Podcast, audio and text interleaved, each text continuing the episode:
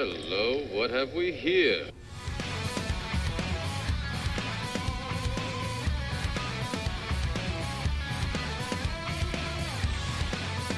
Welcome to IDP Nation, the place for IDP and draft coverage. We are your hosts, Dan and Darrell. We have you covered from your LB1 year taxi squad. We are IDP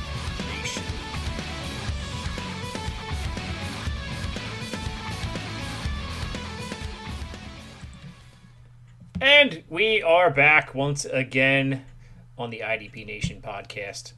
We are joined this week by, of course, Darrell at Hollywood Titan now, not not at the FFD win. I've been saying that for a couple years now. It's weird to change that. Yeah, change the scenery, change the name. Yes. And we also have with us today, I like to call him the Canadian Philip Rivers, uh, personally, but he goes by many names Coach Dingus um, and Matt occasionally, although I don't think that's quite as often. Maybe in his professional life, uh, he, he does more so. Never heard of this Matt guy you speak of. Dingus. Oh, Yeah. Dingus. Now, yeah, I know who that is. Yeah, Yes. gotcha. A lot of my a lot of my friends call me Leroy Jenkins. I didn't have it up. You got to give me a second here. Man, I just I can't with you two. I'll just I keep that now right Hollywood's here. taking his contract, and Dingus never gets to come back on the show. I can already see where this is. Darrell should have been drinking already- heavily for this show instead of the one the other day. Well, I can see where this is going. So Uh, but anyway, we're gonna have some fun talking to Coach. We got a lot to talk about. Uh, one of those things is going to be safeties. Uh, we've been doing the rundown of the positions, our top 12s, with our special guests. Uh, today we're going to tackle safeties, uh, and we'll try not to have. I mean, I was going to, as a joke, have 1 through 12 as Rayshawn Jenkins and just play this every time just keep playing You it over and over and over again. But uh, yeah, I figured we, I'm glad that this not is be not a drinking game because I'd already be drunk. There you go. It's the new IDP Nation drinking game. Every time you hear Leroy Jenkins, you chug a Oh, beer. Lord. Shoo. But yes, um, That doesn't count. That's a near beer. It doesn't count. it's a near beer. You don't know me. But uh, the three of us uh, also are now published magazine authors as well. Uh, we all, well, Dingus is two time because you you had a little bit of writing in both Two-time. both magazines, correct? Sorry, go again. I said you had uh, some writing in both magazines, correct? Uh, or or was that just the DFD magazine? No, I, I uh, yeah, no, I think between the two, I think I put out about 54 profiles between the IDP Wow. and the DFD one. It was uh, definitely insane, but I guess that's what happens when you're doing the DFD and nobody wants to do a tight end, right? So Yeah, I think you wrote 50 tight end po- uh, profiles or, or thereabouts. yeah, between between them and cornerbacks, right? So someone's got to do the job no one else wants to do. Corners, I don't know. No. If they're good at what they do, they, they aren't good for you in IDP. Is my, my theory. Yeah, pretty much. But- there's a few exceptions here and there. There are a few exceptions, but normally those exceptions, like Tre'Davious White, you know, he's been pretty good over the past few years, but, you know, Yeah. he's eventually just Well, going to get avoided completely.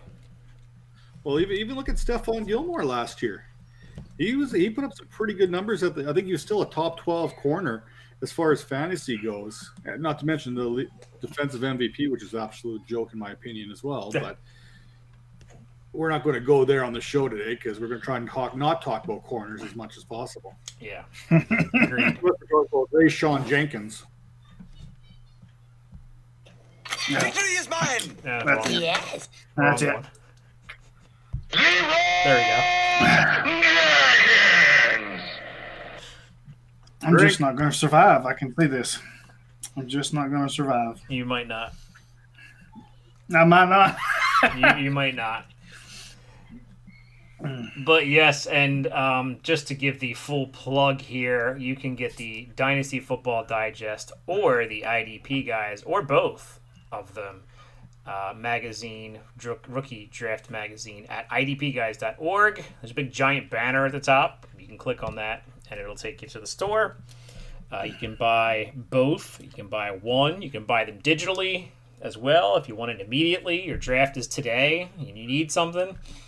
Uh, you might not be able to read all of it in one day, but because it is quite a lot of information. Um, and the, the the other thing there with it, you you might as well just package it all up and get the IDP guys uh, subscription there as well, where they Yeah. can check out your guys' work there all the time now. So yes, you kind of get the best bang for your buck. You can do, I think it's a thirty dollar package or something. It's the IDP magazine plus the IDP magazine or DFD magazine, and then digital or printed. And then you can also add in the subscription there is, and get access to the Slack channel there, as well as rankings, ADP, everything you could possibly want. The uh, I think the calculator's over there too as well. So yes, the calculator is free till kickoff, so you can check it out now to see if you like it. Um, I think it's pretty cool. I kind of, you know, I, I don't use them as a Bible, but they are a good tool to use when gauging, you know, how far off something is. Definitely. Yeah, like like anything, it's just another tool in your toolbox using a calculator. It's not the Bible. It's not the go-to to end all trade talks. It's just something to kind of, if you're not sure, if you're kind of wavering on a trade, it's kind of nice to pull it up there and say, oh, okay, you know what, that's a pretty good value. Then take a look at your positional needs and you kind of combine everything together to see if the trade makes sense for you. Yeah, and every we, we kind of talk about trades uh, often. Every league has its own ecosystem. Every league has its own set of values. Like you know, we're in one 16 team league that's only one quarterback, but the quarterbacks are treated as though they are gold. So it's like a super flex league when you're talking about trying to trade for one, and it's crazy. And it, nobody understands it, but it's just what you got to pay to get a quarterback. And if you don't have a quarterback in that league, you, you don't win. So that's just the way it is, and you can use it as a guide. But again, your league is its own ecosystem. Your owners are their own owners. You know, you may have a guy that refuses to, to trade. You know, like I don't know. He might want a first for Antonio Brown still because he still thinks he's going to be great. You know, when that's just not realistic.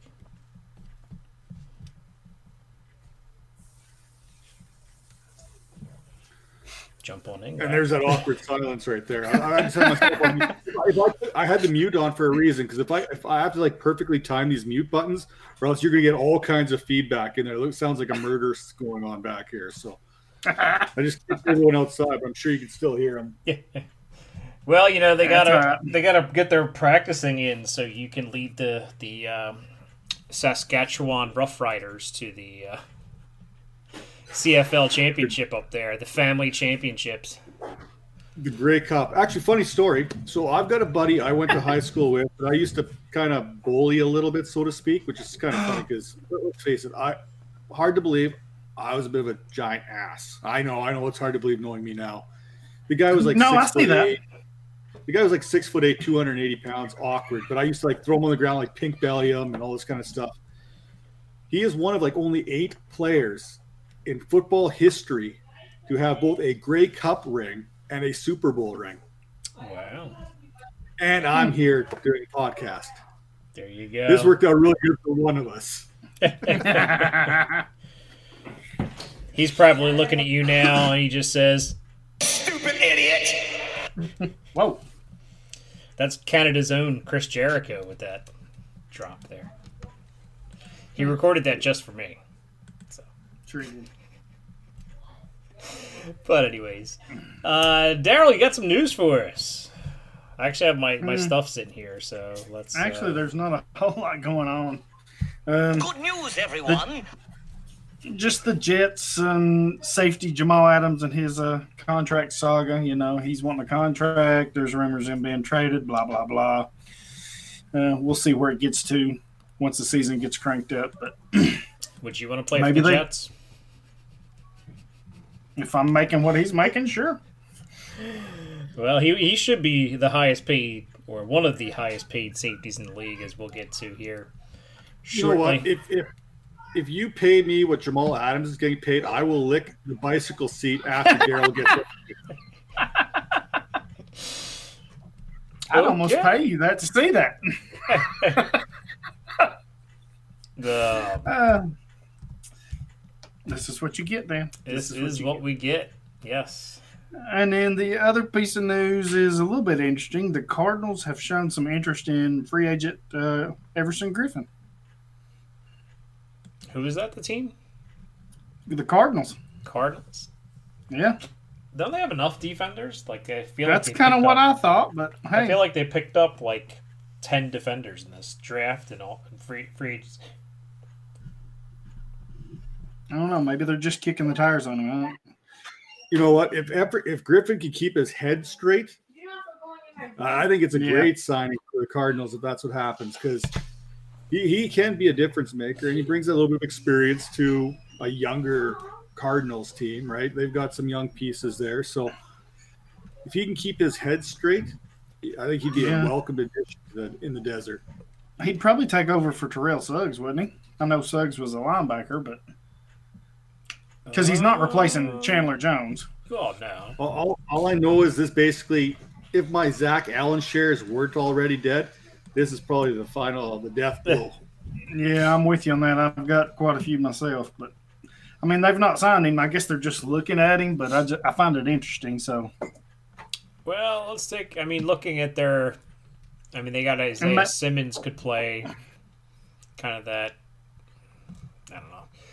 I don't know. see, he's the, the way- whole wrecking ball to this whole thing. Isaiah Well, Simmons. yeah, he, he wrecked a lot of value for a lot of these guys.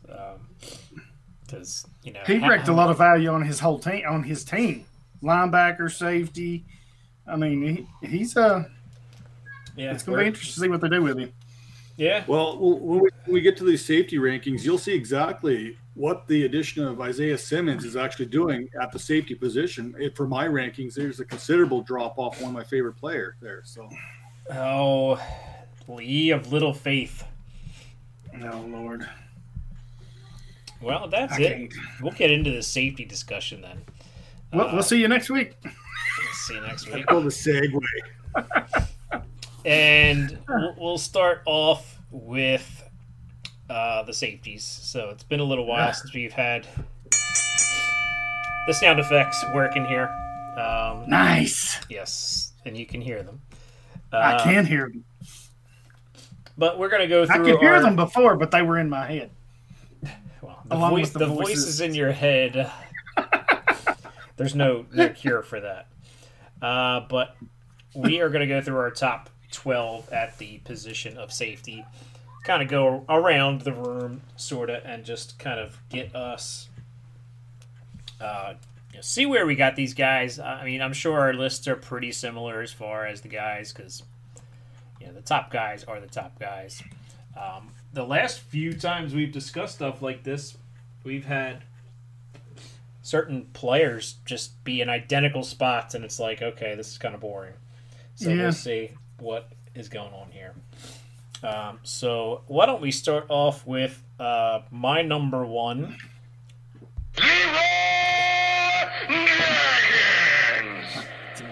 Rayshawn Jenkins.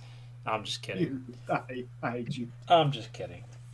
Rayshawn Jenkins is not on my list, but I wanted to play the sounder. So, uh, but my number one guy is uh, the aforementioned but left nameless Budda Baker. Because you know what? Budda Baker has had plenty of competition in his entire career for tackles and opportunities. He's had Antoine Bethea. He's had uh, who else stealing tackles from him? Jesus. Jefferson was there. Jefferson, yeah, he, he's always had people siphoning off tackles, and he still is a top 12 safety. He was the number one guy last year, and even with Simmons and even with the linebackers here, I think he's just a playmaker. He even played some D line snaps last year. So, I don't know if that's just him getting up on the line or whatever, but he is a beast. So Team Budda, right here. You heard it here first. Who wants to go next? Well, what Go do you ahead, got there, Darrell? Oh, well, I've got Jamal Adams at one. So All right, I love this because now our number one, not one of us is the same here. There we go. Some variety. And you know you're a baller when a Raiders fan can say Derwin James is the best Ooh. safety in the. League. Yeah. You talked about Budda Baker's versatility there, playing a little DN, playing on that defensive line. Derwin James plays everywhere, and if it wasn't for his, he missed a good portion last year with an injury. But when he came back, he came in and he made a difference right away with that Chargers defense. Not Yeah, only he their defense, but st- fantasy purposes as well, as far as statistics go. So, Derwin James, full season healthy, he is my number one safety. I like it. Yes, and he gets to play alongside.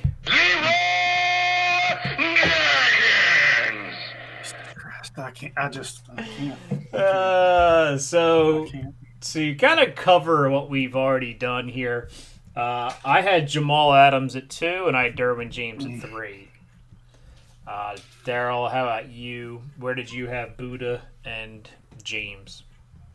Uh, yeah, I had James at two, and it was really close. I kind of flipped back and forth on him and Adams. Really, um, I just think Adams gets a little bit more opportunities as a rushing the passer or whatever. So I like that, and I think the Jets are a worse team, so he's going to be on the field a little more. But I had Derwin at two. Budda, I was a little late to the party. I've never really been big on him, but he continues to produce, like you said. But I've got to wonder what this Isaiah Simmons is going to, how it's going to affect him. I mean, they're going to have to find somewhere for him. So I've got Baker at four. I don't think Baker comes off the field. I don't think I don't think it'll mess with his snaps any. Well, I didn't say he'll come off the field, but he's going to eat into his production. Uh, is he? Yes, he will. Okay. I guess we'll find out. And me, I had Adams at two and Budda at three. So, So for me, when I say he dropped off last year, Budda was my number one. Okay. So he took a two spot, he dropped back two spots to three. So, Yeah. but my number four, that's where things get fun. That's where things get fun. So you go ahead and tell us your number four. At four, I'm probably a little off the reservation here, so to speak. No, you're off the I went with- reservation. I went with a Titan here at number four. I like it. Give me Kevin Byard there. He is my number four guy, playmaker.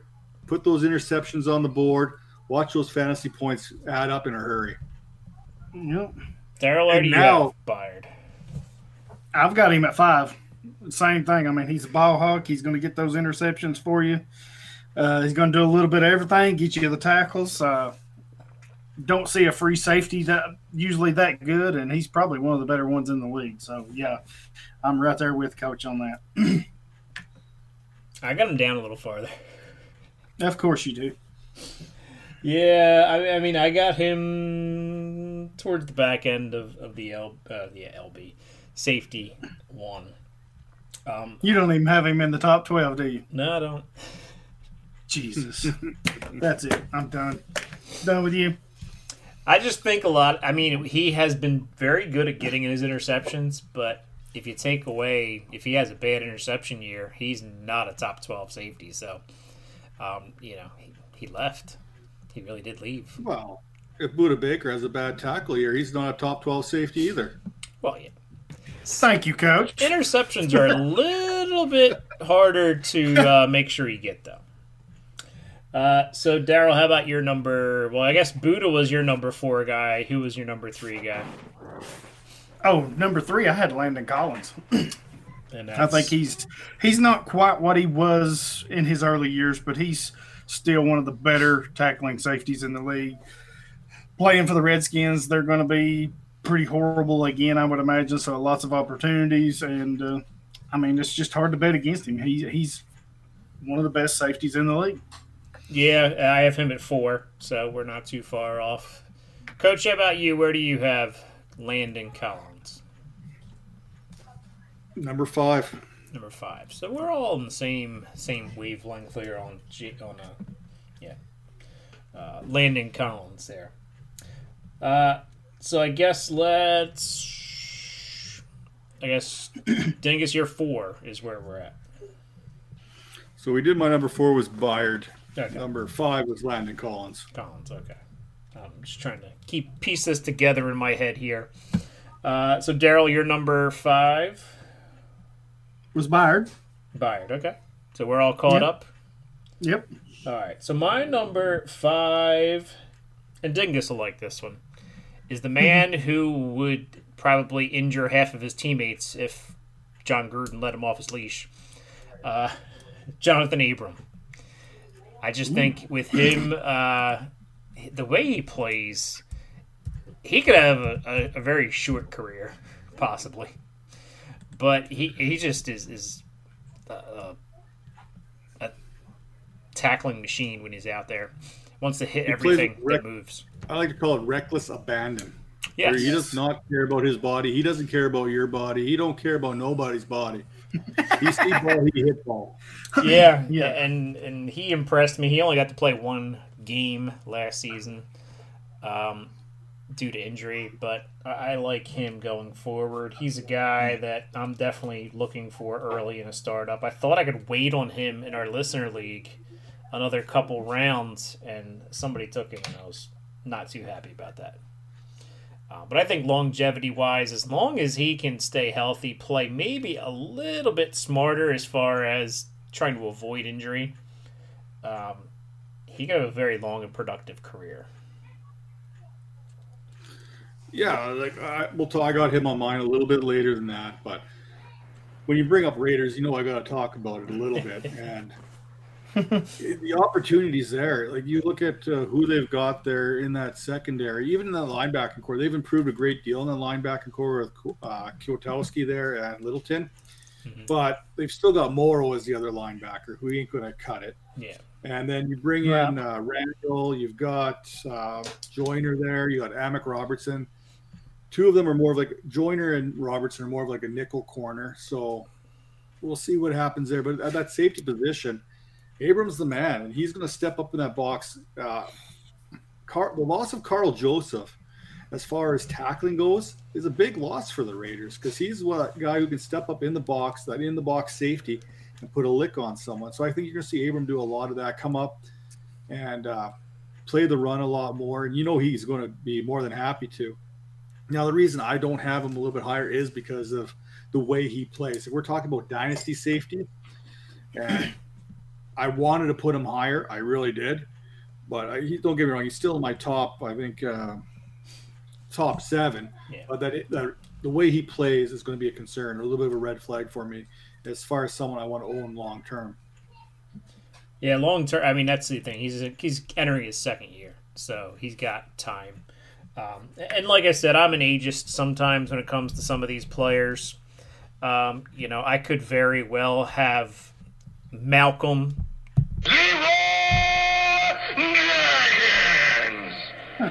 on this list. Found another guy. It's not just Ray Sean. Uh, but yeah, I could I could have Malcolm Jenkins, you know, on this list too. If it was redraft, I'd probably have him a whole lot higher. But you know, looking at dynasty, I want the young guy that's going to be on my roster for you know the next eight years. You know, I'm not planning on leaving the league if I join one. So you know, I know there's going to be a lot of uh, quarantine orphans. I'm calling them next year when people realize they uh, outkicked their coverage as far as time wise next year. So Well, don't and that's the thing. A lot of people forget. We like to try and build our teams for the future, yeah and we often forget about being in the present with your roster. Football Right. is a physically demanding game. You've got you're guaranteed nothing Mhm. beyond the next play. Really, look at the running back position. You're basically doing your rookie contract, and then you become Devonta Freeman. yeah where you can turn down four million dollar contract offers and sit out seasons. So uh, safety is you don't see a lot. There's there's some of them out there. Harrison Smith, guys who play a long time, but they don't have that same. Harrison Smith started his career being the hitman, yeah. going in there, mm-hmm. sticking his nose in. Now you don't see that from him as much. So his, and that corresponds with his dynasty value and his production as far as fantasy goes. He's still productive, but he's not where we had him three years ago as arguably the number one, number two safety in fantasy. And now he's back towards that back end of the safety is like safety 11, safety 12, somewhere in that ballpark. But it's because of the physically demanding part of the position because you're stepping up into contact and going against these running backs who are doing the same thing. So Yeah, and Harrison Smith, you know, being 31 years old, you know, we look at him as, you know, a 2012 draft class guy and you know, we think of that as old, 31, you know. Yeah, so. um, but yeah, he's he's been around a while. He's definitely somebody. It's on my roster. If I'm competing, he's a guy I want on my team. Um, but yeah, like you said, he's not going to be the Mister Hitman, so to speak. Um, so I think Abram was my number five. Everybody covered their number five, so let's go to six. And Dingus, why don't you give us your number six? Everybody likes a little bit of salt. I like a little bit of pepper, right? So I'm going to go with Jabril Peppers here at number six. I like peppers. We've seen, Yep. we've seen what he can do. Uh, I had a little bit of a running bet last year between him and Bethea uh, in New York, and how that all shook down. And Peppers just gives you that very much. He's kind of like a, I'm not going to say he's Derwin James Budda Baker, but he will make those tackles mostly because the Giants are so horrible for so many years. You look at that now that the Giants have added Blake Martinez. Now they've got someone who can tackle but can't cover still. But you know what I mean? So there's going to be opportunity in that secondary for him to clean up on the tackles. We talked about Budda Baker making his money off the tackles. Peppers is in that same situation where there's nobody who can cover right now. The only person who can cover is uh, probably, oh, I don't know, uh, DeAndre Baker at a card game or something, right? So Oh man, yeah, I have Peppers at ten. Um, they they've already basically said they're moving Julian Love back to corner, which basically spells the end of DeAndre Baker. Probably not necessarily putting it, but it definitely is leaning towards the Giants are planning on life after DeAndre Baker because jail time is a possibility with his alleged crimes that he's been accused of. Uh, but yeah, I have Peppers at ten. I like Peppers. Uh, you know when they when they said that they you know Darrell argued that the Giants were idiots for letting um, Collins go, and yeah, I'd agree with that to a certain extent. But Jabril Peppers is is you know a, a good player. He's got a different skill set than Collins, uh, but he still gets it done. He was very productive in New York last year, and will continue to be. Go ahead, Darren. Oh, so my number six. This is where we're a little different. I've got Jessie Bates from Cincinnati. Um, Love Jessie Bates. caught fire. Yeah, caught fire. What was it the year before last? And he continued it last year, and I don't see him slowing down anytime soon. Um, one of the few defenses that can support two safety one options. Um, But can they I think of the- three? well, that's that's the question, and I think if Vonn Bell.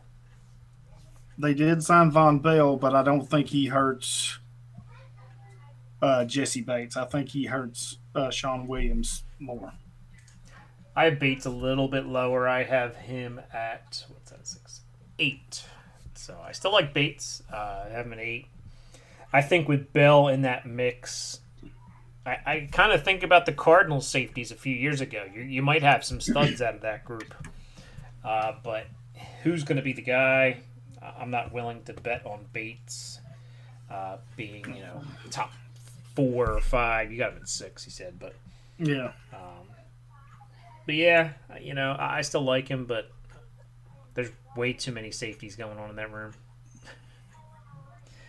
Dingus, how about your number six? we took, we said it was Jabril Peppers. Jabril Peppers. six. Okay, yeah, I'm losing track in my head here. Yeah. Who was your six? My six is see, I got that youth, not rookie fever, but the youth fever. Uh, Uh, I'm going with Taylor Rapp, and this is where I probably had John Johnson the third last year.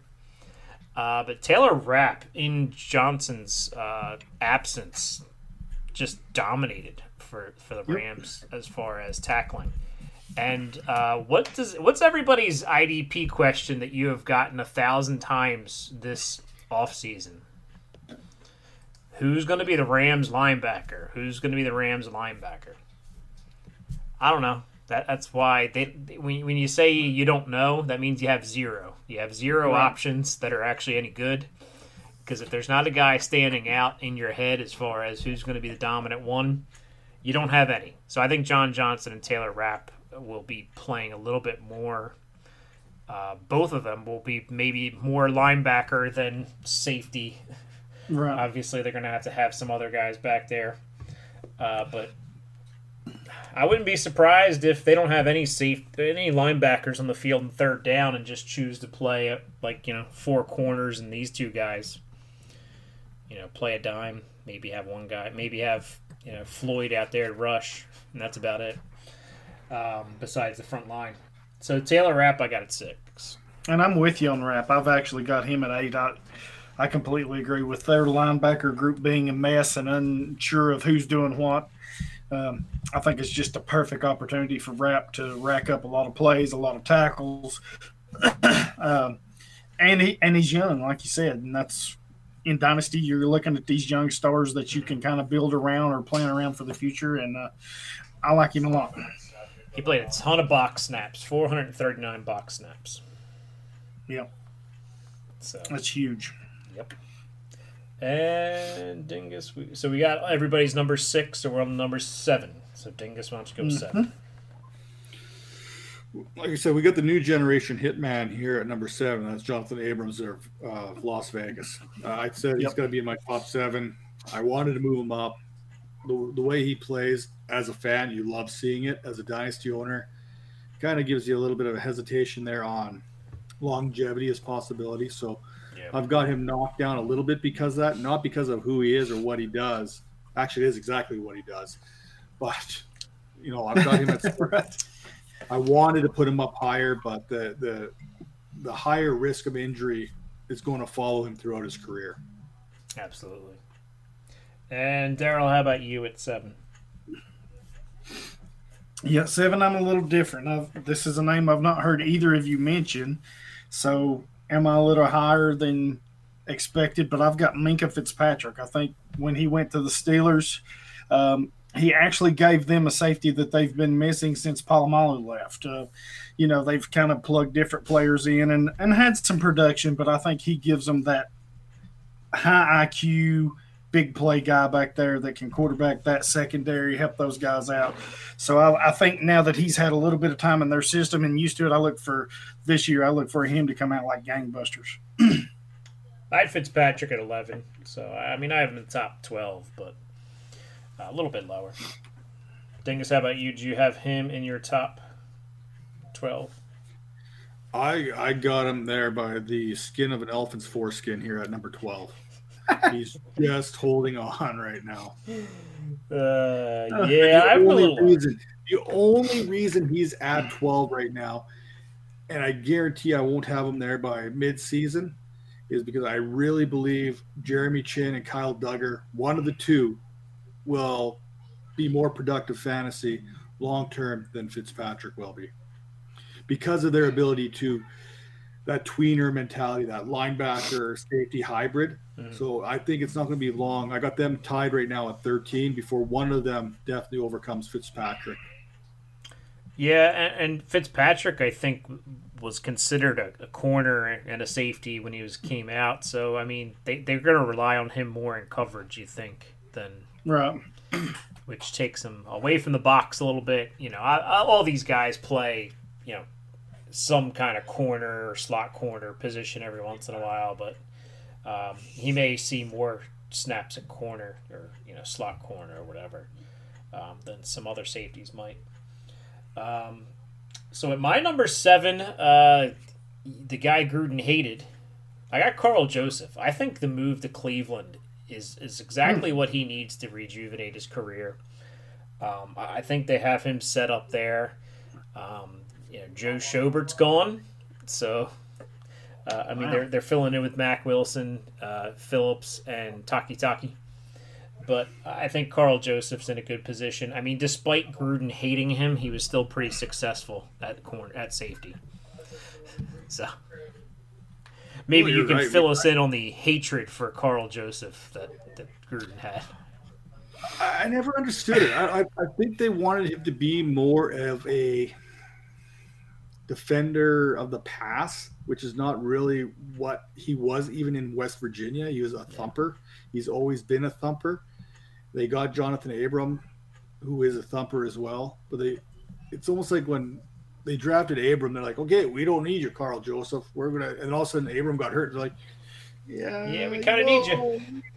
We we, we, we kind of want you back right now because Erik Harris is he's great and all, but he's he's not really that intimidator over the middle, right? And that's what Karl Joseph is. He's a he's like a smaller linebacker that has some coverage ability, but he will lay the lumber on you. He's not afraid to put his nose in there and thump you. Yeah. And you would think that'd be something that Gruden would love as a Gruden grinder kind of guy, but it never seemed to manifest into anything spectacular as far as their relationship was concerned.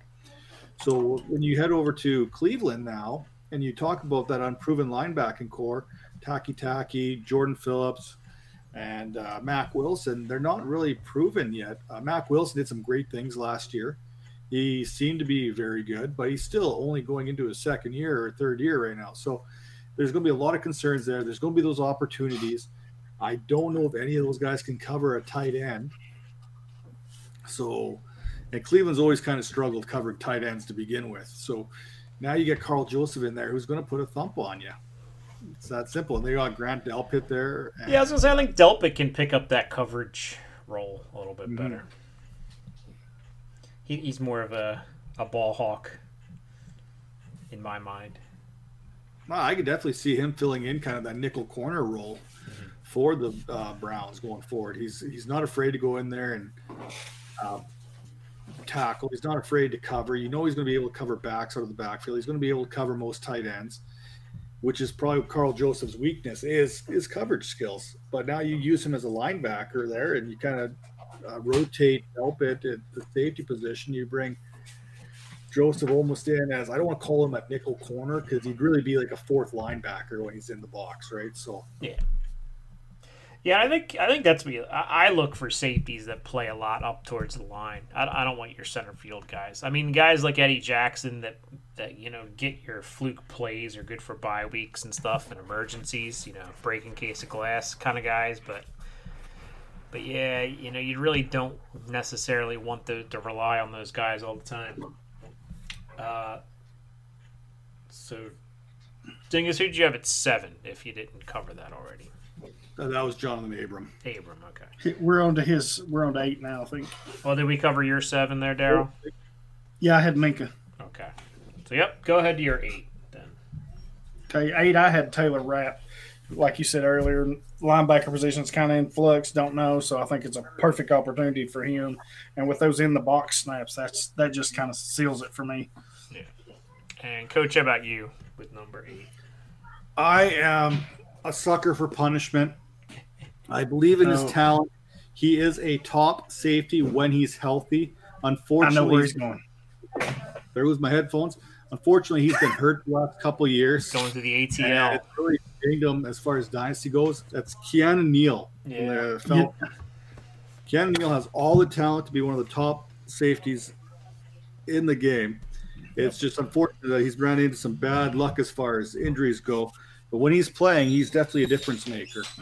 Yeah, I so wanted to put him in my top twelve, and I actually had him in there in a few spots, and I it was just that healthy. You know, if it was a one year thing, I would be a little more comfortable. But back to back years, I mean, it just seems like he's snake bitten in a way. So I agree. When he's healthy, he's probably a top five safety easily. But can you trust him? That that's going to be the thing. Can you trust him to stay healthy? Fool me once, shame on me. Fool me twice, won't get fooled again. Yep. Yep. It's our a former, third time. former President Bush with that great insight. Yeah, I, I, I still like Neal, and if I have him on my team, I'm not trading him because his value is nothing right now. Uh, but you can get him real late in drafts, and if, if the Oh, yeah. value's there, I'm definitely taking him. Um, so I probably shouldn't have said that out loud when I, we have a listener league startup going. So if I want him, I guess I'm gonna have to get him soon. Uh, but yeah, it's it's, it's risk. So if you Yep. can afford the risk, if you think you have you know two guys that are good and you're drafting your third safety, he's worth the risk there because you can start three safeties in, in some of your leagues that have a flex, or uh you could start two to four or something like that. Um, he's definitely worth the risk if it pays off. And like everything, it's a gamble. Everything's a gamble. Uh, you just gotta, you know, be willing to know that he could very well get another season-ending injury, like any of these guys on the list, really. And you gotta move on without it. That's where your depth needs to come into play, which is why I think these top 12 shows I like because it gives us an idea to argue about the top guys, but I really think we need like a who's your like 36 to 48 conversation later this summer. We can do that. Definitely. Because that's where you really mine your gold, so to speak, for me at least. Uh, so, number eight for me was Jessie Bates. hmm Everybody cover their number eight. I think we got number eight covered. Yep. Number nine. I'll go first here. I got Ronnie Harrison Mm. from the Jacksonville Jaguars. I like Say Ronnie it right. Harrison. Uh, Say it right. Just because you hate them doesn't mean I need to say anything different. Say, say it right. I don't have Duval on here, or else I'd say Duval. Oh, Duval! There you go. Who needs a soundboard? Uh, Duval, Ronnie Harrison. Uh, I, I like. I, I've liked him. He's solid. He's he's nothing impressive as far as. Um, he's not going to be your number one safety overall, probably, but he's pretty solid. Uh, he, he's a hitter, and that's Yep. what he does. So that's who I've got at nine. Dingus, you can go. You're number nine.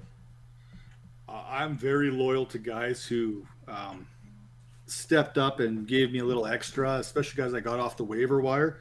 So at number nine, I'm going to Motown here, and I'm going with uh, good old Tracy Walker here. mm, He's a guy I scored early last off season or last season there right off the waiver wire, and he absolutely balled out. And I don't see that's going to slow down anytime soon. There, we talk about Karl Joseph and what's in front of him. We talk about lots of players and where the product productivity is going to come from and what they're dealing with. Can you name two linebackers on Detroit? Actually, can you name one good one? That's probably the better question. One good one. Jamie Collins is pretty good. How many how many guys do you think Jamie Collins is going to co- uh, cover? One. Right? yeah, and that's going to be the offensive tackle. That's the only guy he's covered. Not that he Oh, can't cover. Jamie Collins is a freak athlete, but Yeah. what he does is not cover linebackers or cover tight ends, cover running backs. That's not what Jamie Collins gets paid for. So someone's got to be there to clean up the slack. It's not like uh, there's any other competition in the secondary for tackles right now either. Uh, yeah, That- Duron, that Duron whole- Harmon was brought in from New England here in a trade. That's that's their other. I still got Will Harris shares all over the place. I'd like to pan out. Still Miles holding Killebrew is still there. Who? Miles Killebrew. They'd be better off going with either Leroy Jenkins or Har- Harmon Leroy Killebrew. Butler. So yeah, Oh, no, man. and you know what? It, it breaks my heart because I really thought Killebrew was going to do something. I really did. Yeah. I like I liked watching his film. Loved watching him come out of college, and then I was absolutely heartbroken when none of that's really translated. He had a little bit of a stretch there. I don't know if you guys remember a couple of years back where he actually was productive. He had mm-hmm. some fantasy value, and then it just disappeared. Like it was two or three weeks, and then nothing. You're like, all right, I got this guy. I drafted him in my IDP leagues. I'm going to fire him up in my lineup. He's doing good. I get some couple good weeks. He's helping me out, and then he just disappeared. Yeah, and Tracy Walker's pretty young. Um, Yeah. so yeah, he he's um, he kind of plays all over a little bit. Uh, Darrell, how about you with your number nine? Uh, my number nine was Jabril Peppers. Jabril Peppers. Okay. My number ten was Peppers. So my number nine was Harrison. So who was your number ten, Darrell? Yeah, my number ten is Tyrann Mathieu, the Honey Badger. The Honey So- Badger. Yeah, I had my Yeah. the Honey Badger on here, and then I switched a couple people around. The Honey Badger's probably Yeah. at 13, 14. I think in this area I started having a little trouble. I think they're kind of all interchangeable. Each of them's got their own issues or whatever, but I think overall he's on a real on a defense that's going to be where teams are going to have to score points, which is going to give him plenty of opportunities because they're going to be winging it a lot. And then you know he can do a little bit of everything. He can drop down in the box, he can cover corners or cover wide receivers. So his versatility is a big thing for me. Yeah, I I do like the Honey Badger. Honey Badger don't care if you like him or not, though. That's that's facts. That's right.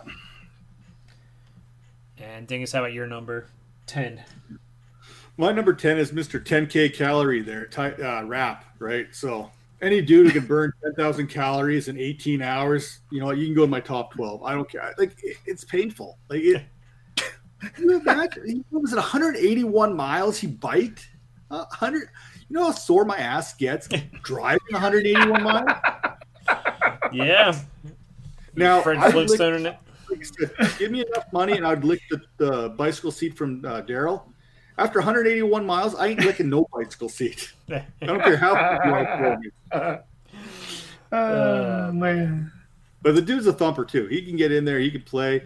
Uh, I wanted to put John Johnson there in my top 12. I just can't with Rapp there. I just can't. It's not Yeah. going to happen, right? So I think Rapp's replaced Johnson in, in the rankings for me. I mean, I still have Johnson probably as an, as a safety too in that range. here- here's I like to talk about Yeah. the Rams here for just a second here because I think Johnson is gone here right away. Once that contract expires, he's done Oh, wow. because they drafted a kid out of Utah who's going to Yeah. come in there right off the get go, play nickel corner, and is going to absolutely replace Johnson and, and Burgess. This kid can play. I love everything that Burgess does. He's going to make Johnson expendable, and I don't know if Johnson's going to find a good spot for himself after he's uh, out of Los Angeles there. Yeah, I don't know. You, you think of uh, some other guys like the Honey Badger who moved on from his original, you know, home and stuff like that. I, I think there's a market for safeties. It's not a very expensive market, No, it's not. um, so teams teams go pretty cheap. But you know, you could still say Dallas is looking for a safety too. so Right. he could go to Dallas, like like every safety is. Yeah, but they're not going to have any money anyway. That's true because Dak wants one hundred million dollars per year. One hundred million. Yes. Anyways, uh, eleven. Uh, everybody got their ten knocked out. I think. Yes. All right. My eleven was Minkah Fitzpatrick. So who's your eleven, Darrell? Why don't we go with you? I had Jordan Poyer. He seems to get overlooked a lot, you know, but I, he just continues to do his thing up there in Buffalo, uh, year in, year out. Uh, a little bit older than some of the guys we've been mentioning, but he's he's just a solid guy that you can plug in and not have to worry about it. And, and sometimes that's you know that's just as good as anything is just having that that uh, being able to rely on somebody. Yeah, he, he is vastly underrated when it comes to um, safety. You, you, you name, you know, we've named 10 guys, and he's probably in those. Now, dynasty wise, he's 29 years old, um, just turned 29. You know, he's on a good defense. He plays well. Um, you could argue him higher. Longevity wise, he's probably got another, you know, three years or so you know, being 29 or, or so of prime playing time. Um, but yeah, I mean, he plays a mix of box and free safety. But yeah, he, he's he's a hundred percent snap kind of guy. But um, I just don't have him in my top 12. I, I favored a lot of youth here, obviously. And Dingus, how about you at 11? Okay, so going back to Poyer here a little bit, I got him at 14, just missing out on my top 12. Uh, just behind the two young rookies there, uh, Chinn and Dugger at 13. At number 11, I'm still going with the the OG there among safeties. He was still the number five safety last year. We talked about his age being 31. Give me the original hitman here, Harrison Smith at 11. Okay. The guy still put up an insane amount of numbers last year, and he still was productive. I think, I, depending on your scoring, depending on your scoring system, It's the Viking horn. we I think he had something like 65 tackles last year, um, 20 assisted, two forced fumbles, three fumble recoveries, three ints, a sack. He's still doing a little bit of everything. He's still got some gas in his tank until he drops off on out of the top 12 as far as safety scoring goes. He's still in my top 12, so I'm going to keep him there at 11. Yeah. One of the things I, I think we can learn by doing this exercise is there's still another like 10 guys after this that I'd be happy having. So I, I mm. think the the one lesson learned here is safety's kind of deep like linebacker is. So you can kind of wait. And I think Yeah, I think kinda, we're all yeah. in agreement. Hit the defensive ends hard early is the the strategy in a startup Yeah. at least. Uh, my number twelve, I think, is what we're on here. Darrell, you had eleven already covered. Yes, Poyer. All right. My number 12 is uh, Justin Reid. Now, it might be Eric Reid if we knew what he was doing next year, but uh, it's very possible that Eric Reid does not find a new job because he took a while, um, you know, like it or not, uh, that there is some, some blackballing uh, going on in the NFL of certain players. Right. Um, and we could debate that, I'm sure, not really for this podcast, but um, you know, it took Ron Rivera being desperate to reach out to Eric Reid, and, and he spent two years or one and a half years with the Carolina Panthers uh, pretty successfully. right. What team is desperate at safety and needs to bring him in? There's really not a team out there, I don't think, that's desperate for a safety and you know wants that kind of attention. He kind of uh, came out against the owners in the collective bargaining. He wanted to revote, uh, which a lot of owners probably were like, "Yeah, we don't want this guy uh, around because he's trying to stir up trouble here." Um, be union there's trouble. No denying, there's no denying his talent. He's 28 years old. Yeah, perhaps one of the most productive players last year. Um, you look at his body of work for 2019, we're talking about 97 tackles, Yeah. 33 assisted tackles, two forced fumbles, one fumble recovery, four sacks, four sacks, Yeah. and six defended passes. The production is there. He can still play. If he's signed with the team, he easily, easily moves into your top, top 12. yeah, Unfortunately, we don't know if he's going to get that opportunity. yeah. Which Right. is why I And if have he does get the Justin Reid.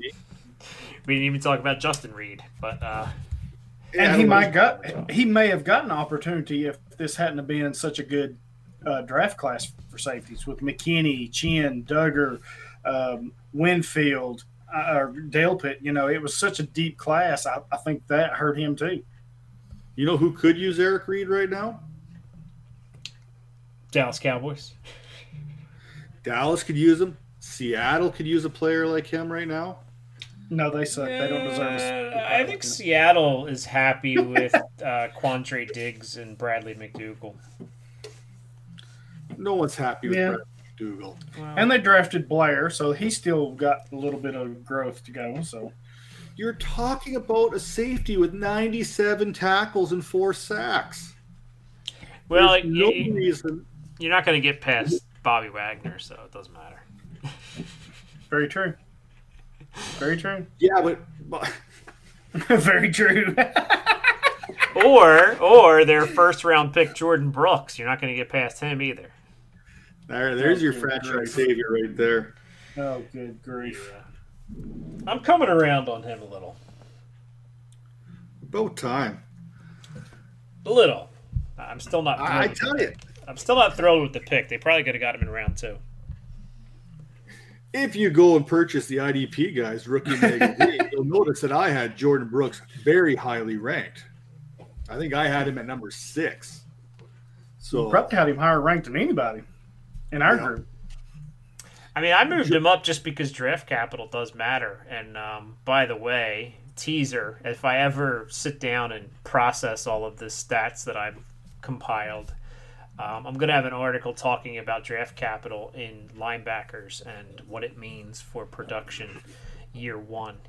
Honestly, year one is kind of a crapshoot. But if you look at some of the names over the past 10 years that have come out in the first three rounds, oh man, there, there's some stinkers in there. Yeah, there is. especially some first round stinkers that you looked at like man when this guy came out they were talking about you know the next lawrence taylor and then yeah and then and then the whistle and as our, our other favorite wrestling podcasts they say and then the bell rang well we can say and then the whistle blew Right. Uh, but yeah, so. But yeah, um, but going around to this, uh, Justin Reid was my number twelve. Uh, who else is got to go? I lost track. Uh, my 12 was Abram. I wanted to move him up. I'm just not sure who I could move him. You know, maybe I could put him above Poyer and, and Tyrann Mathieu. I would be okay with that. I don't know that I would put him above Peppers and Rapp and those guys up there. So, and like I said, when I got to this 10 below range, I had a, a lot of interchangeable parts. You know, if Keanu Neal's can stay healthy, he's a top four guy easy which moves everybody down a little bit. And then, you know, just Ronnie Harrison, like you mentioned, that's another guy I had a hard problem moving up and down. Um, you know, Harrison Smith was one. I think I left Harrison Smith out of my top 12 just because year to year, coach hit it. He's going to give you top 12 numbers, and it's hard to take him out of your top 12 when he continues to do that. But he's been around just a little while. So I think his dynasty window is a little closer to closing than the rest. So for me, that's why I moved him down. But uh, you know, Tracy Walker was a good one. I, I think my ten through seventeen is all pretty close and interchangeable. Yeah, I think uh, you know a lot of the guys we've mentioned that I don't have necessarily there. um, you know, like Tyrann Mathieu. Um, we mentioned um, who else did we mention? I forgot. John Johnson. We've mentioned Keanu Neal. Th- This is the Yeah. next. I- I mean, I'm still happy with safety until you get to like number like 16, 17. And I'm I'm with coach too. I think Jeremy Chinn is going to really push to be inside the top 15. I, that landing spot in Carolina is huge for him. Huge. Yeah, he's gonna get to start from day one, no doubt. Yeah. and then you know be their safety guy. like I said, I've got I've got Fitzpatrick there in that 12 spot. I've got Chinn knocking on the door already. Kyle Dugger, I'm going to be very interested in how New England uses him and what Bill Belichick how he uses that skill set because I think it's going to be Yeah. fantastic. Um, we're talking we've missed like it's hard for me not to have Poyer in there, uh, Tyrann Mathieu battling for that 12 spot. Then there's some guys we haven't even talked about. Vonn Bell had a productive season last year. Yeah. What's that look like in Cincinnati? Uh, That's one of the biggest question marks. Yeah. Justin Simmons in Denver, very productive season last year. Can he continue? Um, Right. I don't have Jessie Bates in there because, uh, like I said, you want Bell, you got Bates, you got Shawn Williams. I'm not too sure what that dynamic is, so unfortunately, none of them get in. But you can make, you honestly could make a case for any one of those three to be in that top 15 range. You could, and I, all- but I, I think Bates is the one that, with his youth and his skill set, I think he's the one that kind of continues to push forward. I could see Williams and Bell kind of splitting and taking away from each other more than they're actually hurting Bates. I mean, they may hurt him a little bit, but I think those two cancel each other out more than anything. And then you've got the old boys club there too. You've got the Kareem Jacksons, the Malcolm Jenkins, um, Rayshawn Jenkins. Rayshawn, Rayshawn Jenkins. Oh god, Um, you've got these guys who are still they're older, but you can wait a few extra rounds, especially in a startup, or you can get them much later, or you can get them dirt cheap. You can get them. I don't think it's going to take you much to convince a uh, Malcolm Jenkins owner to trade him to you, especially if you if you're contending. So, And one guy we haven't talked about, and was a top, uh, if I'm not mistaken, was a top five safety last year. Antoine Bethea. He just isn't on a team right now. Somebody's got to take a chance on him, don't they? I mean, for one, two years, what he can give you and what he's been doing, I, I, I think he got to land somewhere. Yeah, it, it's tough. It- It's really tough to, to come up with these safeties because a lot of these guys are just, you know, it's a lot easier to replace a safety, is what I guess I'll say. Because if you look at it, John Johnson went out, Taylor Rapp stepped right in and took his place in the rankings pretty much. And that's pretty much the way safety rolls. If you can find a guy that plays the in the scheme, the same position, you can expect similar production out of them. You know, unless they're elite talent, maybe they do something special that the other guys can't do. But well, that that's that's you seen like this the infusion at the safety position here, right? That was a huge infusion to the class. Yep. We're we're talking about guys, Burgess coming in eventually and taking over position. We're talking about um, Blackmon there possibly in Indianapolis. If it wasn't for his injury history that he had in Utah, where would he be uh, slating himself in as far as the draft goes? I think he would have been a lot higher. Um, like the safety position is so deep throughout the league, it's really hard to narrow it down to 12 guys. So you can take that opportunity and draft guys much later and still get tremendous Yeah. value. And speaking of these rookies, there's another one, Ashtyn Davis, that come from California who went to the Jets. Probably not going to be an impact player this year, but he's going to take over for uh, Marcus Maye, who just he's another one can't stay healthy, but pretty productive. But you know he moves on, then there's a spot for Davis to step right in and take Jamal- over. So Jamal there's a few of those uh, guys too. But yeah, but I think Adams he's more of a Marcus. Maye player than he is a Adams. You know, he's more of that free safety type guy. But there's there's a few rookies you may have to wait a year on. And, and we didn't even talk about guys like Juan Thornhill. That's another one that was drafted last year.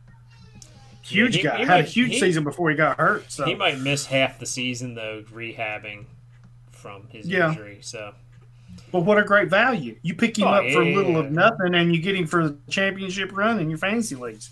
I mean, you come out smelling like a rose, unless you're dingus and you smell like a turd. Oh man. So, do He we have any uh, listener questions? No, we didn't have any. we didn't have any. I noticed Daryl didn't, Yep. didn't pump out the. the Yeah, I was a little busy working on some stuff and I didn't quite get on it today. So, Yeah. Well,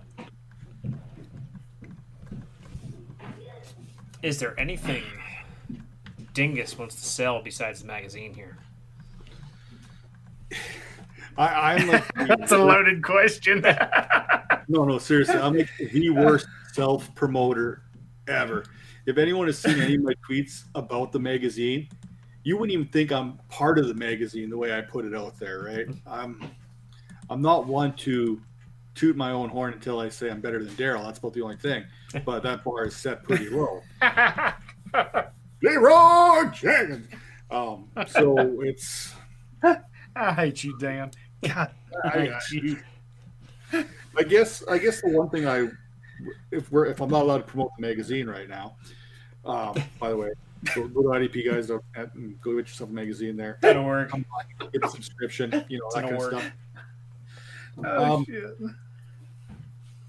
It's it's that time of the season right now. The Scott Fish Bowl is kicking off into uh, high gear. You're seeing it flood your timelines and this and that. People getting their invites. Not and me yet. big of an honor- I keep. I as just big checked. of an honor as big of an honor as it is to get into that event um, i think we got to look at the grander picture of that and it's just like i said it's like loving on one another go out there and do something good for someone go donate something to charity um, Speaking of, they can go to my profile Yep. page and click on the link for the Autism Speaks or Autism Charities Eliminators and sign up for one of those. They're only ten dollars. Yep, I was just about to say, yeah. If you, if you can't get in these Scott shi uh, Scott Fish Bowl, then uh, And Daryl's not getting in now. Daryl just got crossed off the list. Dan, I really need you to edit right now. Oh, that's too good. Oh shit! I'll, I'll continue this on. It, it, it's not just about getting into the event. You can you can do other things. These eliminators are fantastic. You like how I did that little segue there, right to you to go check out your thing for the autism and make a donation and help out. There's so many things you can do, and you know what? It's not about having the money and doing something. You know, go go help an old lady cross the street. Go pick up someone's groceries for them. Go help those who are less fortunate or less able than you, you we are ourselves unfortunately, it's sad that the only two times we're really reminded of this is in the fantasy community during the Scott Fish Bowl and usually at Christmas. So the only times that we Right. feel like giving back, and it's something that we need to be doing all the time, especially when we're looking at stuff like COVID right now and how it's changing the way we're doing business and everything else that's going on around us. It's the dog. Don't worry about him. I'll put him to sleep. Yeah, It- and, it's not that hard to be a good person, man. That's that's that's the bottom line. Be a good person out there. yeah. You know, you see a lot of negativity out there, and we're flooded with it in our daily lives. Everything you read in the newspaper is geared towards the negativity. And yeah, there's a lot of negative things out there, but let's focus on the positive. Let's create our own pos- uh, pos- positivity. And, you know, the best way to be positive is going out there and buying a subscription to the IDP Guys rookie magazines. That would be very positive. It, it would help out us to put in a lot of time and effort. Um, also, you know, we, we give out a lot of free advice. Um, so i- if you are so inclined, we also, uh, you, you may have heard, we started a Patreon page uh, that we're going to, you know, start to kick off. We're still looking for subscriber number uno uh, to go and, and kick in to our Patreon page. We're going to do extra podcasts where I'll get to drop one of my favorite drops that I never drop on this show because we like to keep we like to keep our uh, kid friendly rating so that everybody can listen to it and you don't really need the earmuffs that you might need. Um, like the IDP guys show, they uh, they have the little disclaimer in the beginning of the show saying if there's little ones around, uh, put some earphones on so they don't hear the language because uh, they get a little more racy than we do here on this show. But uh, with Patreon, we can uh, let loose, and uh, you can hear Daryl. You can hear Daryl after 15 beers because you know he probably drinks during the entire episode. By the time we get to the talking about. Patreon, it'll be like 20 beers deep and two shots, and just hear him let loose. And then I, I have a favorite drop of mine, which we played for Daryl earlier. You have to give the people what they want. Yes, I don't know what that is, but we should I give it to them. yes. um, but yeah, pers- you know, we're, offering personalized uh, roster advice, uh, like a sit down session, like you know, sitting on sh- basically on Streamyard. We're not going to record it necessarily unless you, you want it recorded, and we can put it out on Patreon if you want. Um, going through your roster, giving you recommendations on what to do, just things like that. When, Uh, when we're recording, isn't there supposed to be like a little red button up here that says we're recording? There is. I am not recording on StreamYard itself right now, so you, you can't see. You amateur. Well, we're not recording video right now. We're just recording audio, so I just have it running through there as our, you know, vehicle. When we go, we will be starting to do some uh, video shows. Um, so keep that in mind. We'll be entering the YouTubes and the stuff like that. Uh, we have some other stuff down the pipeline. I don't think we're ready to announce yet, uh, but some exciting stuff coming up on the horizon, which may lead you to maybe say, hey, these guys do a lot of work. Um, but we also are doing two a weeks. Dingus was our Yes. Tuesday. We have uh, Casey Kasem. Not not top forty Casey Kasem. Yeah. Uh, fantasy. Well, she might have a top 40, Kasem. who knows? She might. Well, just you know, might.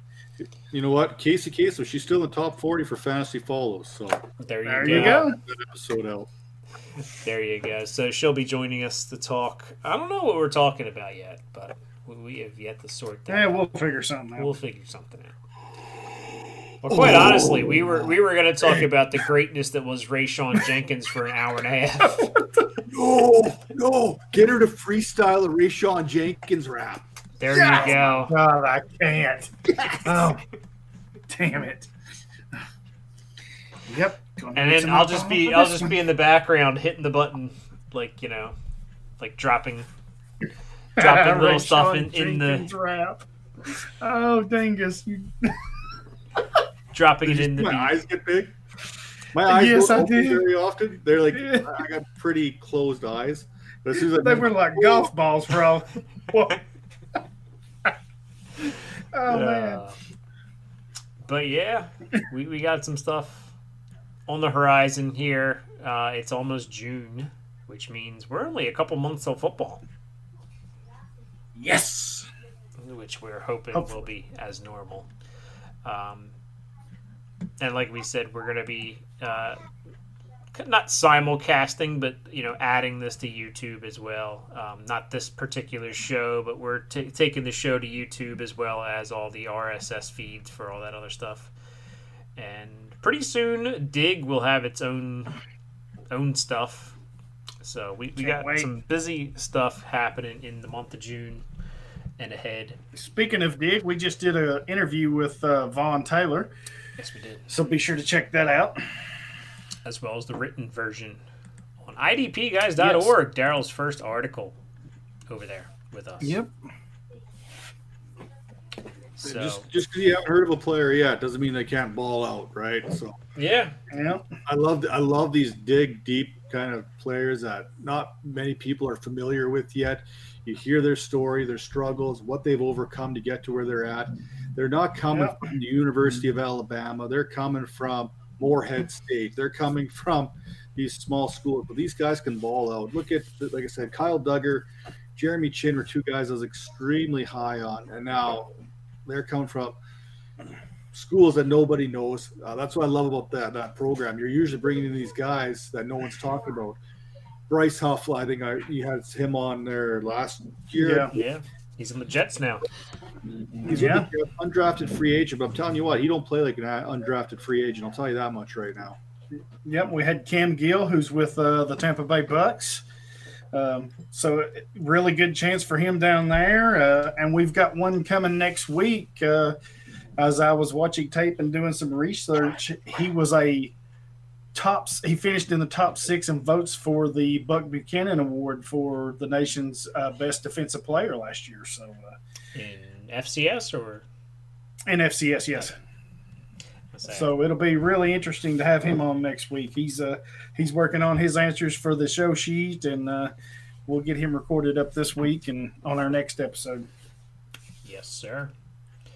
Busy, busy, busy time of year. I'm working on my rankings. Daryl's working on rankings. Um, we're hoping to get Yeah. like the colossal uh, tussle rankings uh, going here because I've been working on offense, defense. I don't do special teams, but offense and defense. Um, going deep, like at least one or two positions or pos- spots in the depth chart deep at each position. So I've left out I some you- guys, but I Yeah, it's love how getting you guys are gearing up right now because I'm still in my decompressing mode from the magazine.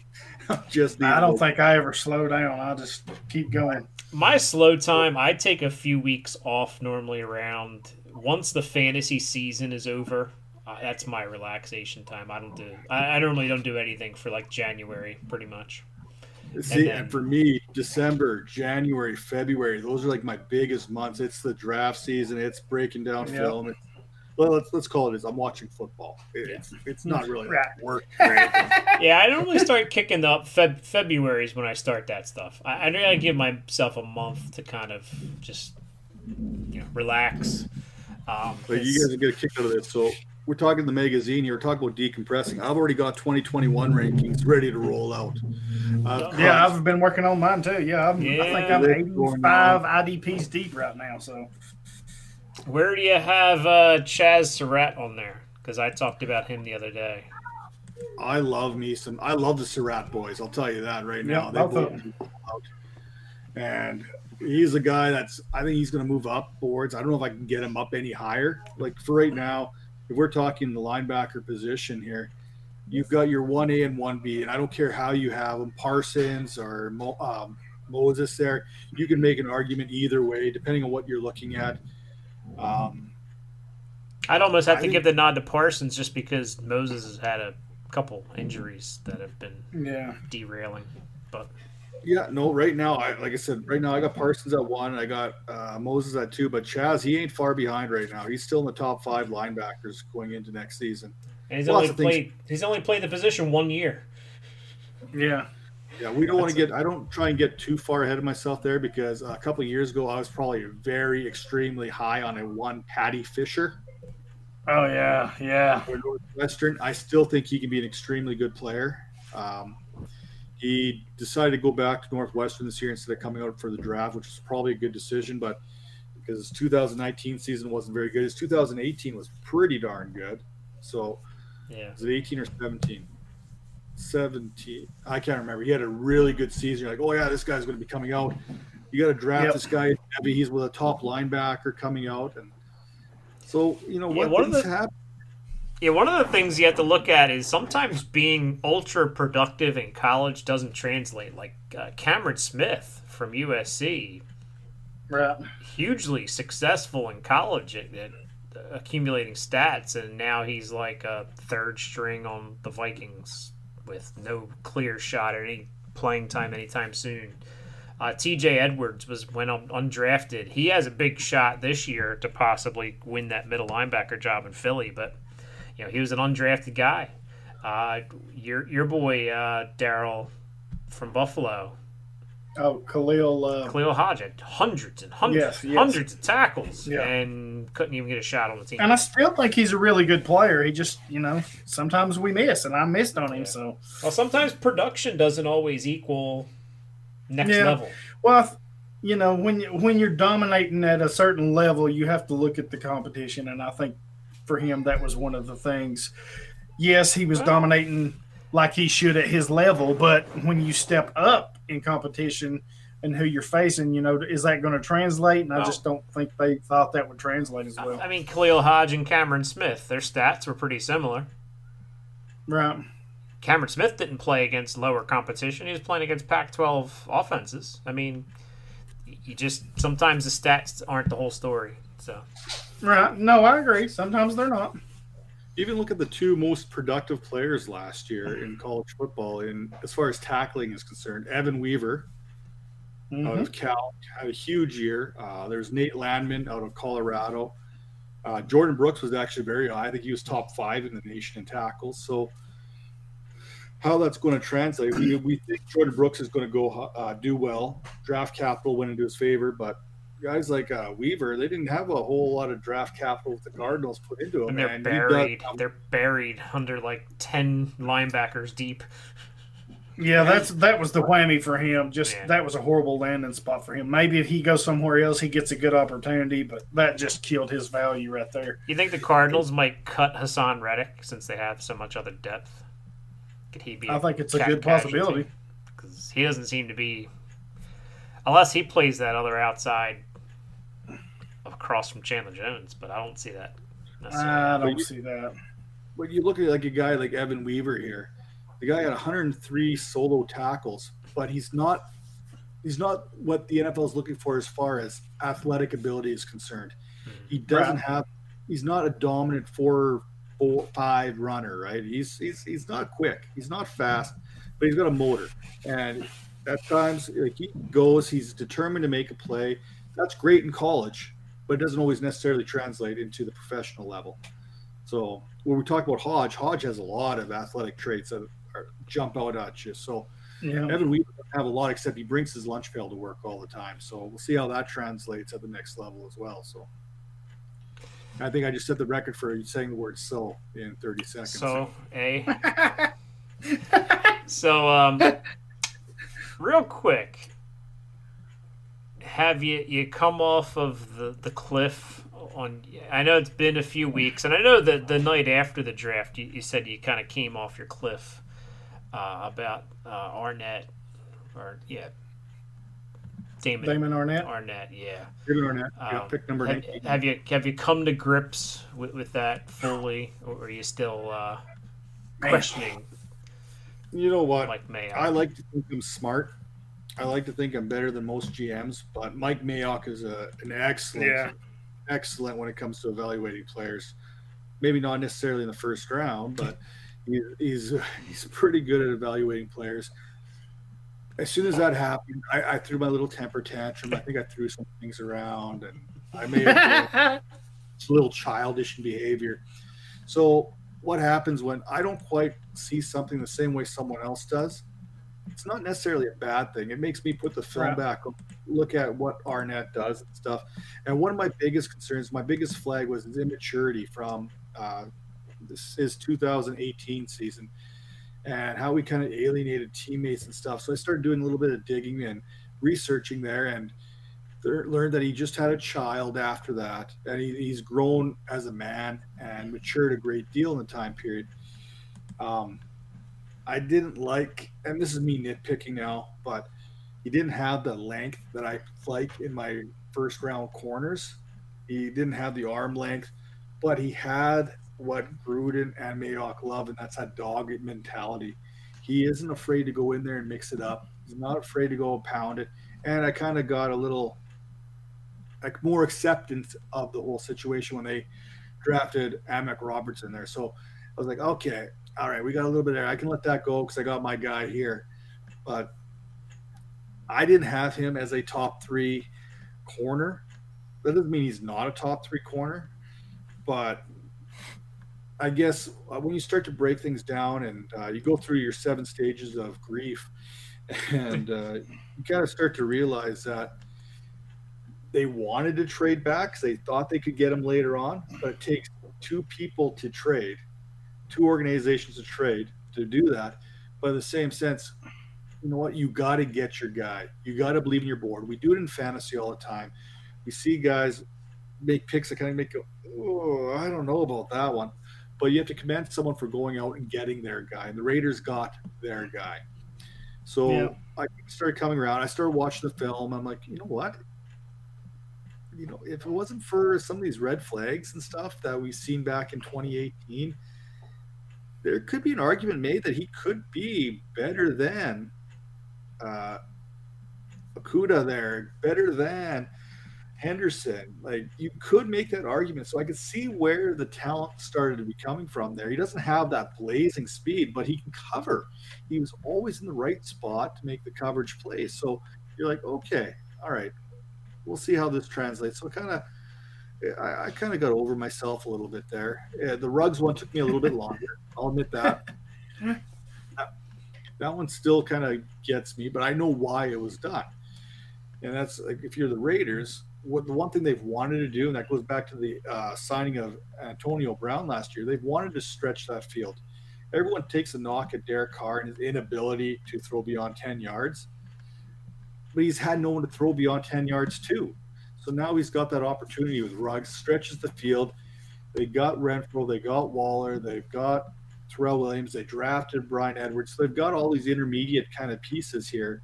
So now they have they went out and they got that field stretcher. So I was like, okay, still, you know, uh, you, kind of left my boy there, Baker, on board, but you know, I, I get it. Yeah, and we, we know Jalen Reagor. You're uh, you're on you're on the. I'm not sure if you are the leader of the the bandwagon because I know there is somebody in our league that uh, his his Twitter, not his handle but his name is uh, Jalen Reagor number one. WR I think is uh, his name I guess on Twitter. So You're maybe Yeah, number two on the the Jalen Reagor bandwagon or Well, fan club. and my my my uh, my buddy there, uh, Ray uh, Ray G. There, he's he's right up there with me with uh, uh, Reagor and Akers and stuff. So when someone's smart that I think is smarter than me actually agrees with me, I start to think I'm doing the right thing here. So Yeah, yeah. Oftentimes, uh, you know, we, we, we bounce ideas off of people to see how crazy they sound. oh, I got all kinds of crazy here. Yeah. Like, and like I, I bounce I bounce many ideas off many voices on a daily basis. So Uh, That's how you got to do it. I don't know. You don't put it out there. I mean, I, I'm not one to. I don't know. I'm pretty cordial on Twitter. I don't really. Uh, attacking people online is not something I'm a proponent of. So, having a good, hearty conversation is, is okay. So, hopefully, I you haven't just- gotten too much hate from that kind of stuff. And I disagree with a lot of people out there. And I know lots of people disagree with me, but there, there's a right No. way and a wrong way to go about it. Yeah. You, you don't Yeah. Uh, actually have to comment if you disagree with somebody. Did you know that? You can just keep scrolling and let it go. Well, I think uh, I was having a little conversation there with uh, one of the Blastum girls there, and we were talking about someone. And I said, you know, I said, I, I respectfully, I disagree with that. And here's my reasoning. Now, I said, I got no, I said, believe what you want to believe. And, you know, all the power to you for standing by your original diagnosis. Because there's nothing I have respect more in the industry than someone going, you know what? This is my guy. I want to stand by him no matter what. I got nothing wrong with that. right. And I thought we had a pretty good conversation about the two players, and it, it went pretty well. And you know, they both sides could see, I, I could see where the argument was coming from on their side, and they could see where it was coming from mine, and it kind of was like, okay, very good. End of the day, they still stood by Zach Moss or whatever, and I still stood by Cam Akers, and that was it. So hmm. Yeah, that's and I think that's the, the thing is it's you you can uh, have a, a difference of opinion. You know, these guys are rookies. They nothing is proven. You know, you, you have your things to back you up. I'm sure you're going to bring up the fact that Florida State's offensive line was hot garbage and his entire career there, and still he was pretty good.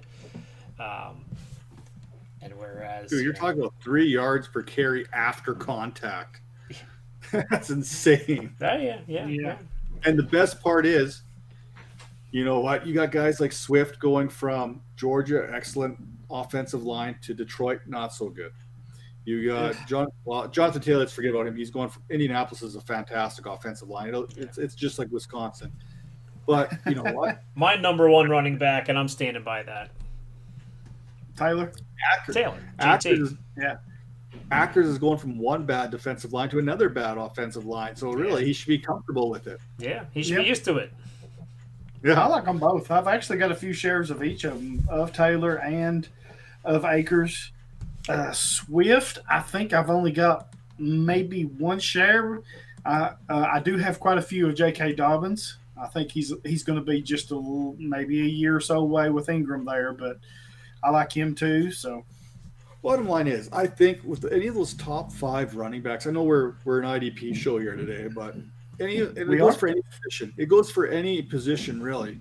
Any but we'll focus on the running backs here. Any of those top five running backs, you could honestly make an argument about them being the best in the class. They all bring something special, and they land in you know okay situations. Dobbins once he takes over for Ingram will be in a good spot. Um, Taylor, you can argue that yeah, he's in a good spot, but Mack may cut into some of those carries. Um, that other bum there, Clyde Edwards Helaire out of Louisiana State University. you know, roll tide. you could make an argument there that he's in a good spot, but you know what? Damien Williams, you can't kill the guy. He is going to be the next generation. What is dead Ah. may never die. Yeah, Yeah. he's the next generation's Carlos Hyde. Kids today will be like 20 years from now, is like, oh, he's like Carlos Hyde, man. That's how you will never Carlos rid Hyde is uh, going to Seattle to uh, mess up their running back uh, clear path to carries. for, such a mess. And I and they drafted DeeJay Dallas, who I really like for you guys, and then this happened. I was like, Ugh. Well, Penny is probably not going to be ready week one.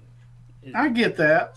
I get Nor that. would be any good still. to begin with. And if you look at the end of the season last year for Seattle, they had they had, they had to get Marshawn Lynch out of his golf cart in retirement. Like, I I mean, uh, I love Marshawn Lynch. Don't get me wrong, but you know, sitting out an entire season, half a season, three quarters of a season, and then asking him to come off the couch and play football, he did pretty well, but you know that's not an optimal situation to pull a guy off his couch from retirement to for a playoff run. Right. Not saying Hyde's going to be dominant or anything, but at least he'll be in in the building, know the plays. You know. He'll get his touches. He'll get his production. Yeah, I mean Carson's still lead back. Hyde will come in to, you know, when he's either, you know, hurt or missing time or well, spell back for a drive or two. You know, when Seattle does their run up the middle three times and punt for the first half, and then the second half they start doing offense.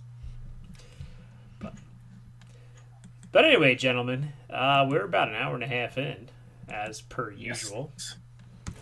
Um, any last words, Coach, before we start wrapping this thing up? You said we're an hour and a half. Yeah, Mm-hmm. How do you, how do you feel about two hours? No. Um, there'll Hey, be I'm plenty of time for that in the future.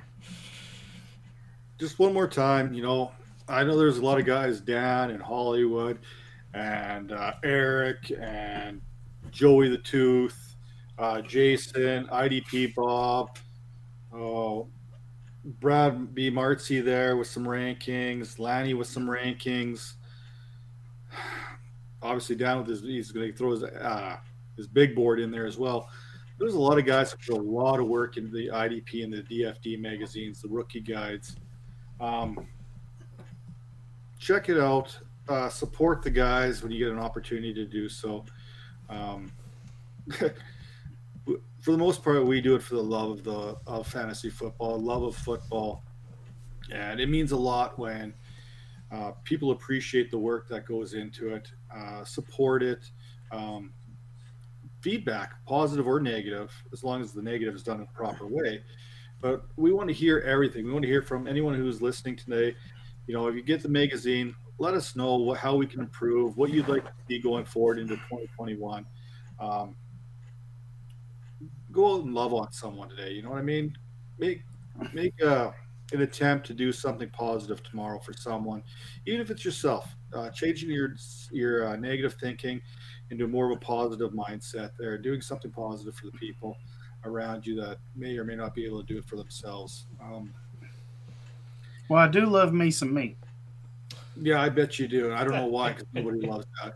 Um, yeah, except maybe one. Leroy Jenkins.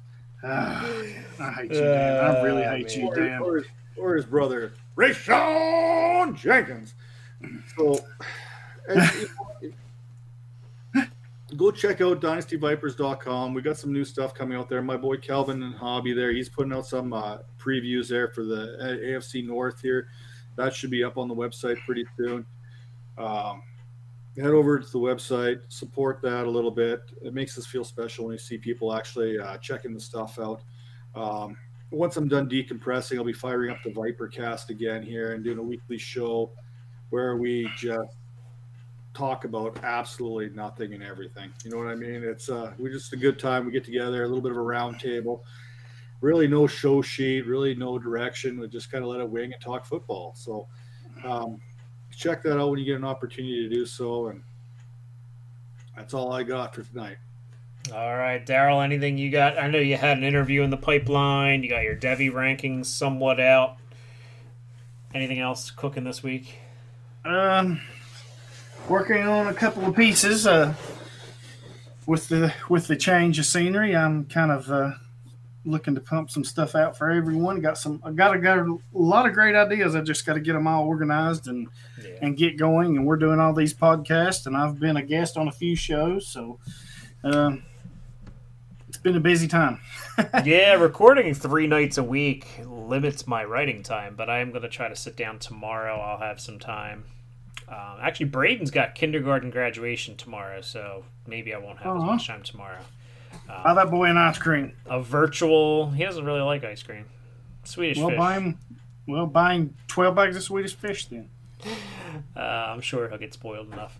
Uh, but yeah, he's got his virtual Zoom kindergarten graduation tomorrow. So Cool. uh, pretty cool. So, Pretty soon he'll note- be smarter than you. Well, he probably. Well, he already passed you weeks ago. Well, that's no big feat. I mean, come on.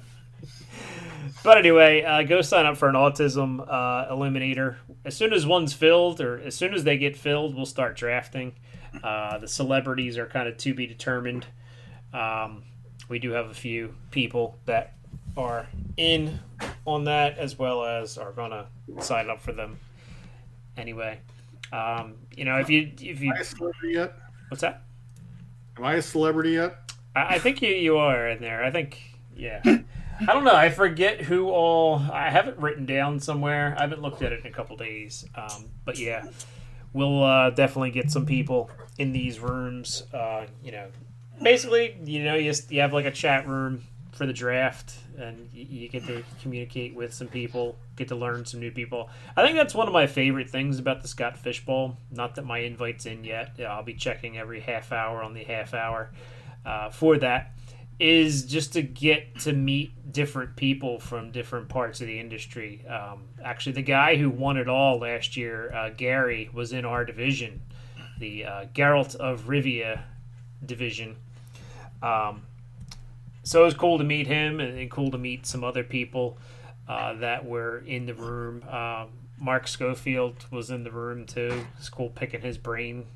He he convinced me to pick up tons of shares of Brett Rypien, even though that might never pan out, but we'll see. um, Right there, right? The networking, the yeah, it's just fun to. whether you're in a live draft or whatever, it's like I know what my favorite part of live drafts is getting together with the guys and Oh. the shenanigans that takes on. So even in the Scott Fish Bowl and these eliminators, you get like a little Slack group together or a Twitter feed group together, like in the DMs, and some of the nonsense that goes on there. That's probably the best part of the whole thing. Yeah, I mean they they I didn't even know who Geralt of Rivia was before that, and uh, then I watched the the Witcher series, which was really good, and I actually picked up one of the books to start reading. Um, so That's the kinda cool. thing. That's the usually the two things, and there's much paper in between, Darrell. oh man. Oh man. Well, That's if you enjoyed all this, um, stay tuned. That's all I'll say. Um, but anyway, Darrell, anything? Uh, we already covered your stuff here. We already covered my stuff. I think we're good to roll. Pretty much. Let me get the the outro music here. Rolling like a donut. Ready to roll. We're about out for now. I'm sure we'll have Dingas on again. That's about it for now. Good night now. Go Hawks. Hot up. Take off, eh?